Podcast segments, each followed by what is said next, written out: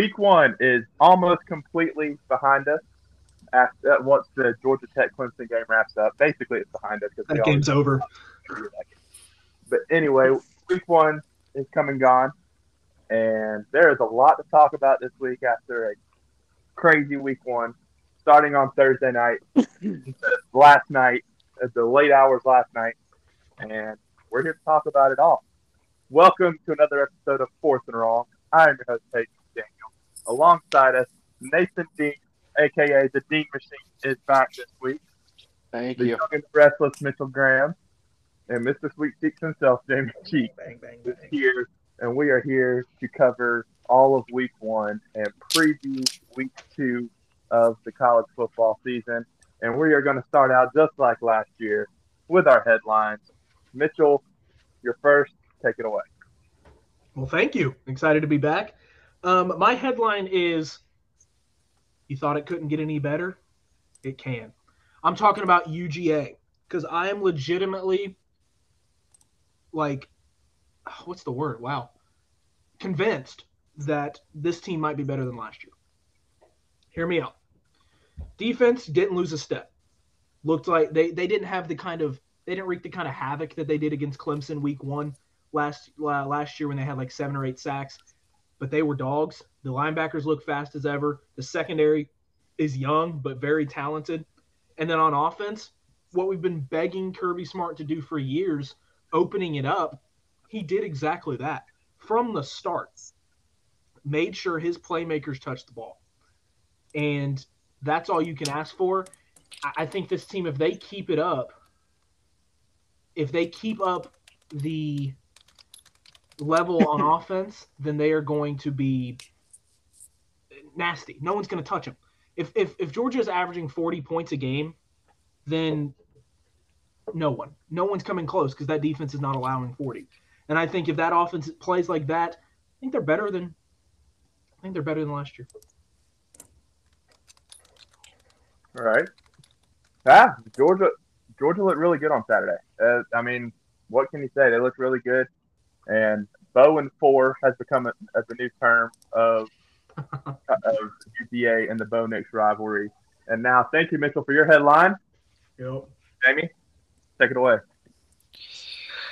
So my headline is Are we and it's about Ohio State Notre Dame. Ohio State obviously won 21-10 over Notre Dame. Uh 10-7 deficit at halftime, only 7 points in the first half. They scored one touchdown in the third quarter, one touchdown in the fourth quarter and won what was kind of uh, I mean it was a big win because it was a top 5 game. It was the marquee game of the get of the day, but they didn't win it in a way people expected them to win it. CJ Stroud had a good game. He was 24, 34, 233, and two touchdowns. Um, but he wasn't electric. It wasn't a Heisman per, kind of performance. And I think, um, you know, just in general, you come away from that game wondering, okay, is, is Ohio State not as good as we thought? Is Notre Dame better than we thought? When you have a big game like that, and you have you expect a team to make a statement, like Mitchell was talking about Georgia. Georgia made a statement in Week One.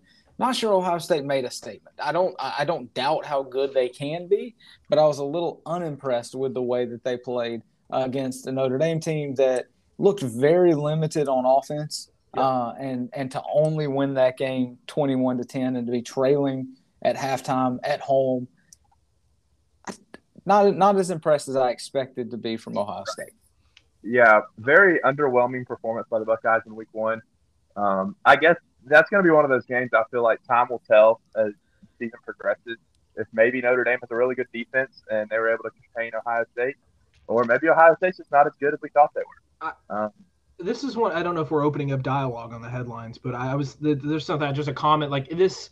The Notre Dame team feels as if it feels kind of like a Les Miles LSU team, where on defense they're going to stymie you from the start, but offensively they're going to be they're going to be nat like they're not going to be good.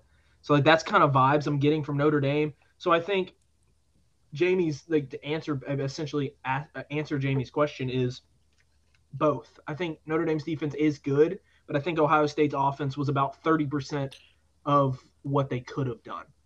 Well, and, and, and they, they lost Njigba, which is yeah, no. I mean, obviously he he's a good player, but the way that offense was being talked about was like LSU 2019 level. Yeah. Yeah. They did not seem anywhere close to that. And, and in particular, CJ Stroud just didn't really do it with his legs. And I thought that was kind of what was missing. And I know he's more of a thrower than a runner, but I think there were opportunities for him to scramble, and he just he never really did. So he he limited his offensive opportunities by not running. I know he doesn't want to get hurt, but we saw Bryce Young run effectively and efficiently week one against Utah State in a way that CJ Stroud, if he did that, they could have had a couple first downs, a couple more first yeah. downs in that game. But he, he stays in the pocket too much. And it's, a, it's something like we see a lot of young players escape the pocket too early, but he stays in the pocket too long. I think the bigger picture here is I Stroman has given everyone kind of a blueprint on how you can beat Ohio State. Hmm. Even though they didn't come out and uh, finish the job, you have to look at it from a this was an Ohio State team that was supposed to put up record numbers and really struggled to get moving there for the whole first half of the game. Uh, kept Notre Dame in it. Um, I think it sort of now gives teams whenever they go to look and prepare for Ohio State, we're going to check out this game film in particular yep. and see how we can keep this high flying offense to minimal at most. They're right. going to play tougher offenses this year, and I think if you get on down the road against a uh, more high scoring offense, Ohio State could be in trouble a little more often than they usually are during the season. Yeah, for sure. I I, I was going to say the same thing, Nate. I think, uh, yeah, a good offense could really make a game against Ohio State very competitive. Like Michigan. I mean, Go Michigan. Yeah. I mean, they put up 51. You, you, I mean, yeah, you can take the Colorado State game for what it is for Michigan, but yeah, they put up 51 points. Um, there's not a right now, except I, I really don't see an offense in the Big Ten that overwhelms the at this point. I mean, Penn State put up 35 on Purdue, but Clifford also made some boneheaded mistakes in that game. Clifford sucks. So, I, there's I don't know that, that's a it's going to be one of those things as, as, the season progresses we'll really see what we're getting. But yeah, Ohio State did not impress me in week one, um, and I said but I said that last year too. So I mean we'll see what happens. Speaking of Nate, Nate, what is your headline for week one of the season? Good good to be back this week. Uh, yes, sir. Uh, thanks for for holding the fort down for me last week. Um, my headline for this week is the swag is back at the U. Yeah. Um, I know that it was against Bethune Cookman, and you can take what you want week one. Mario Cristobal is the right man for that job to get Miami to where it once was. Absolutely. Uh, Tyler Van Dyke going 13 of 16 for 193 with two touchdowns. Jake Garcia going 8 for 8 with 107. A uh, couple of second generation guys. Uh, Henry Parrish Jr., 14 rush, rushes for 108 three touchdowns, averaging seven and a half a run. Thaddius Franklin Jr. went 978, two TDs, averaging almost nine yards a carry. Um, this is a Miami team who seems to have that feel back about them. They're obviously capable of scoring. They Cristobal's the guy the boosters love there. The city loves him. He loves the city. He is the fit. Now, I know September 17th they go to Texas A&M. That's going to be a Good. I know that's going to be a very difficult game. However, if Miami were to, to win that game, you could potentially seeing you could be seeing eight 0 Miami going against eight 0 Florida State if they're able to get by Clemson later on the year. Uh, that would be November nineteenth. Excuse me, no, that would be November fifth. So you could potentially have two 8-0 teams battling out, and what an old rivalry that is. Uh, and Miami, their, their schedule is kind of backloaded. Um, they can really get the ball rolling if they get by Texas A&M. They really don't have anybody difficult until Florida State, and that's the fifth of November. Then they go to Georgia Tech, which we all know, man, it's Tech. Yeah. Um, sorry to all my Tech friends, but it's Tech. Um, then they're at Clemson, then they have Pitt to end the year. Really, Texas A&M is is going to be in the toughest game, in my opinion, for them. Um, if they're able to score against a strong SEC style defense, which you know, Cristobal was trying to build that at Oregon a little bit. Uh, this year may not be the year, but really that's going to take a big step in them regaining that swag and that confidence that they once had, which could possibly be saying that Miami's a playoff team in a couple three years. Yeah, my I'm excited to see what Miami can do. Um, that game against A and M week three is going to be a really good one. I'm not sure if they've decided which television network's going to carry that game, but um, I mean I could see that being a Saturday night game at Kyle Field, and that game being electric. But um, but yeah, I, I'm excited to see what Miami can do this year. Um, but did I hear you say that you think Florida State could be eight zero by that game? Florida State, uh, Florida State, their toughest game until then is going to be at Clemson in Death Valley. Um, we and you know this this by the time the show drops, you know obviously we haven't seen a whole lot of Clemson yet. They're playing Tech tonight as we're recording. Um, it's hard to tell. You know, uh, is this going to be a Clemson team that bounces back with Venables gone? Uh, are they going to be as strong defensively? Uh, what is going to be their identity? You know, we know how the Dabo feels about the transfer portal. I, I feel like it's it's it's possible uh, that Florida State could go in there and and be, well, I mean, essentially not Clemson to the point where they can't pick the crown back up because they were kind of knocked off last year. Um, it's all about how they do this year, as to whether or not that they've been knocked off that throne or if they just stumbled. Right.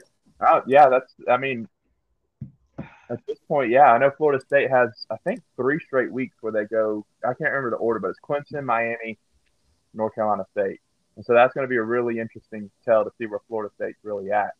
But um, yeah, but yeah. I'm not. Uh, NC State, I, I was, I wasn't impressed with them. No, I wasn't either. Sadly, sadly. Yeah, that was Yeah. that was very that was a very uh, underwhelming performance. And I mean, maybe you never know with those games. I mean, it, it, you never know. I it mean, is week one though. It is Yeah. week one. Very and you're true. playing a team that's Take everything with a grain of salt. and you go into. I mean, basically, this is the biggest hype around NC State in forever. Um, and I think this is the highest ranking they've had, and I can't remember how many years they've. Preseason ranking, yes. Yeah, preseason ranking in, in several years. So I mean, you'll see, we'll see down the road. But um, but yeah, so far NC State, I was not impressed with them on Saturday. But Yeah. we'll see what happens as time goes on. Thank you, Nate, for your headline. My headline this week: Pack your bags. We will S E see you later. SEC versus Pac-12 did not go to Pac-12's way this week. Yes, we had the Georgia Oregon game, which not not a lot of surprises there. I think more the more surprise was just, um, the margin of victory for Georgia and a 46 point victory. But that's not the game I want to talk about when it comes to the um, SEC versus the Pac-12. And I know you guys probably don't want to talk about this too much because it, it involves a team y'all don't like. But let's talk about the Florida Utah game on Saturday night. I mean, Great I- game. it was a great game. It was a really good game in the swamp, and everyone there was a lot of hype around Utah. I was one of them hyping them up. I'm still high on this Utah team. I'm not as high on them as I was after Saturday, but they go into the swamp with a chance to make a statement. And I mean, My my concern, and I'm just I'm still baffled to this day, or to, to, to like yeah, that Cameron Rising threw that ball. right, There there was even if the guy didn't slip, they're saying oh he slipped he slipped. Bull crap. If he doesn't slip, you're throwing it in between two defenders. I don't see a a world where you even one call that play, run Right. the football. You had like 30 seconds, so even if you they don't score, too, right? They were at the to two. They were at the two yard line. Oh yeah. I mean, if anything, good grief. You have a chip shot field goal and you're forcing a throw. Rising can throw. Uh, Rising can run. Run a little read option, and you're gonna be fine. I just don't. The play call was an issue, and then the decision making by Cameron Rising. He should have been picked off earlier on in that drive. Ventrell Miller dropped the ball. He threw it right to him. So just that that whole final drive felt off. But I really feel like Utah should have won that game Oh yeah. with one play call they ruined it and they ruined the Pac-12 chances of making the playoff. Because even right. at 11 and one now, because I think Florida's still going to be an eight and four team. You look at that as their loss. It's not going to be a. It's not going to be a high profile loss. I don't right. think they get in. I don't think they get in. I mean, Oregon. You can kind of. I mean, Oregon lost to one of the king of the crops of the SEC. Uh, you lose you, to anyone by 45 plus, I don't think you're in the playoff. Right. No, no, no. I'm just saying, but it's almost for me, it's almost like Utah's loss was just as unforgivable because Florida's the middle of the road SEC team right now. And I mean, Utah's supposed to be the best team in the Pac 12. And I still think they probably are. But I think that goes to show the, the gap right now between the SEC and the conferences like the Pac 12 and possibly the ACC. Um, and I mean, I know the NIL is going to end up helping that out down the road, but yeah, that was, I mean, I was I don't know. Until, was... until, the until the Pac-12 can close off the West Coast to the East Coast recruiting, then the Pac-12 is never going to find themselves back to that elite level. You know, Oregon did it a couple times, fell flat on their face. Right. Um, any any time that you know one of the Pac-12 teams seems to throw together a magical season, even whenever they do, they oftentimes need a little bit of extra help. Right. And the the big thing there, of course, is going to be the recruiting. As long as you got play, you know, you got Ohio State and Notre Dame, Georgia, Alabama, um, all of these, you know, Texas, Oklahoma that are going out west and they're pulling these West Coast players. The Pac-12 can't keep their recruits on the West Coast. Right. And I think you're really seeing that, and that's that's almost why you know your your quote unquote elite Pac-12 teams or maybe second tier if you put them in any other conference. Right. I mean, you'll get into the 12 team playoff. Yeah. Yeah, by default. yeah. yeah, you will. You'll have a team there. But yeah, I mean, I was I was just really surprised. I did not have high expectations for Florida. I still don't have them extremely high. I mean, I think they went from a four and eighteen to possibly a seven five eight four team this year. Based, on, I mean, I, they they could go eight and four at this point, and I wouldn't be surprised. But um, but Utah, I don't know. I mean, that was your chance to make a statement. And that to me, it was very frustrating to see that. Uh, but anyway, I mean, it's good for the SEC at least. I mean, it makes it shows how it shows the strength of the SEC at the end of the day. Um, Should have been fourteen and zero. Oh, frick LSU. Yeah, exactly. But uh, but that's that's a whole nother story for a whole nother day. Um, anyways, guys, great headlines this week we could have gone in any direction, and I think we definitely uh, had some good headlines because there were many to choose from this week. But I think we covered just about the best topics we could cover. But anyways, now I'm going to pass it over to Nate as we will do week one Dean's List and academic probation. So Professor Dean. Ah, good day to you. Our inaugural 2022 Dean's List and academic probation. Uh, I am going to go ahead and I'll start. Um, my dean's list for this week is going to be UNC quarterback Drake Maye, who is, granted, they gave up 40 in the fourth quarter to Appalachian State. It did take Drake Maye, uh, you know, delivering them on down the field to, to stay in that game. He's 2 0 on the year, 53 of 73. That's 73%. He's thrown 646 yards through two games, nine total touchdowns to zero interceptions. Uh, had had a heck of a game against that same App State team, who again, you know, that fourth quarter in itself was just something completely out of whack there.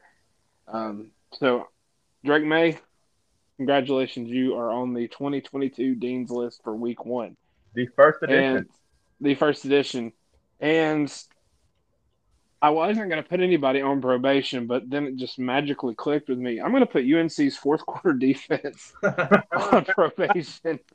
Um, uh, that that's a lot of points in one quarter. That's a lot of points in one game. Um, you can't be having that. So, uh, 40 points in one quarter is going to get you on probation every time. So, UNC's fourth quarter defense. We're keeping an eye on you. You're on probation for this week. Absolutely. Absolutely. All right, let's go ahead and let's go to Jamie. Jamie, who you got on the dean's list and probation this week? All right, so for my dean's list, I'm going to go with Anthony Richardson, who uh, I know we talked to Florida and Utah just a second ago, but Richardson total yards 274 all-purpose yards, three touchdowns. Um, he didn't have any passing touchdowns, but he had a, a, solid game passing. He had an excellent game running. Um, they could not stop him, especially he got to a place that we've seen Cam Newton get to in the past where you just can't stop him. If right. you do anything to stop him from running, he's going to throw it. If you try to take away the pass, he's just going to pull it down and run it. Um, now, obviously, Utah's defense didn't really adapt well to that. I don't think Florida is going to be able to do that to some of the best defenses in the SEC. But uh, for one night, Anthony Richardson looked like he was as good as you can get in college football. So, uh, Dean's list for him for probation. Uh, I got to be honest, Dean took or uh, uh, they my uh, took my my probation. So I'll do it this way. Let me put both NC State and UNC on probation necessarily for how they played, but forgetting who they are. For the love of God, why are you going on the road week one to play in your own state? Just stay at home. Make these fools come yes. play you. Don't right. go to at App State, at ECU, and then barely hang on. If do that, win the game, or just host them. So, you know, remember who you are. You don't have to go on the road week one in your own state. So there's there there's my uh, a little audible there since Nate looks like uh, yeah, my bad there. Uh, looks like you know inflation's hit the state of North Carolina a lot harder. Uh, can't afford to pay these guys to come in and take a thumping, which uh, they almost both got embarrassed. So uh, no, they, got, they, they both they almost both got beat. They both got embarrassed. Yeah. Yeah. Okay. Yeah. I, will I'll give you that one. All right. Uh, Senor Mitchell, Dean's uh, list probation. Uh, for my Dean's list, actually, I'm going to start with my probation for some reason. I just want to start because I, I'm been I'm so ready to grill this guy, so ready to grill this guy. Spencer Rattler is on my probation. Yes, they won by three touchdowns, but Spencer Rattler, out of every quarterback in the SEC, that threw a pass this weekend had the lowest QBR, a 29.3 QBR, had two interceptions against Georgia State. And he was supposed to be this guy that was coming in here making South Carolina the third best team, second best team in the East. Nah, get out of here, man. Rattler's not there. Rattler has no, he, he's sure he's talented, but his head, he's not a leader and he's not ready to play with some lower level wide receivers because he couldn't get it done when he had five stars all around him at Oklahoma. So for that reason, already Spencer Rattler, welcome to the dean's or welcome to the probation again. I think you were on there last year. Yes. So my dean's list is Mr. Stetson Bennett. Nearly perfect game in a in a in a year where Georgia won uh, where Georgia won national championship last year, and Stetson Bennett was merely the guy who was at quarterback. No, this year he looked different. He had zip on the ball. He was making perfect decisions. 368 yards through the air. He had three total touchdowns. He was making Manziel like plays to score touchdowns. He juked out two first round linebackers and walked into the end zone. It, Stetson Bennett looked like a man on a mission and a guy that wasn't he was so loose and free and focused. Stetson Bennett is a dark horse Heisman candidate. I'm sorry. I'm saying it. If he puts up that kind of those kind of stats, even remotely close to those kind of stats every single week, we could see him in New York. Wow. I would say I would say uh I would say uh, that's because all the Raising Cane's there. Right. Uh, Can I definitely. circle back and put a ACC on uh, we, we've already let the cat out of the bag that this we're recording during the middle of or the while the Clemson Tech game is on on. The entire upper deck completely empty for this game. There's not a soul in the upper deck. You're right. I'm looking. Oh my gosh. There's. I mean, there is not a. There. They don't even have the. uh You would at least think the Clemson fans would show up and fill up that upper upper deck. Literally not a person in the upper deck. So anyway, those tickets, sorry. you can you can only get those tickets through Groupon. well, um, hey, like at Costco where they're having those deals like South Carolina, Florida. It, it could have been, yeah. Uh, although, oh. although it would be nice if you could get tickets at Buc-ee's. there you go. Hey, you knew, you knew, you knew the Buc-ee's plug was coming. Sponsor us. Absolutely. Hayden, Dean's list, probation. Who right. you got this week? My Dean's list this week goes to Mr. Pokey Wilson, wide receiver at Florida State. Seven catches for 102 yards, two touchdowns last night. And, and uh, over Florida State's win over LSU in a chaotic game down in New Orleans. So, congratulations. You're on the Dean's list. And academic probation, I was offense.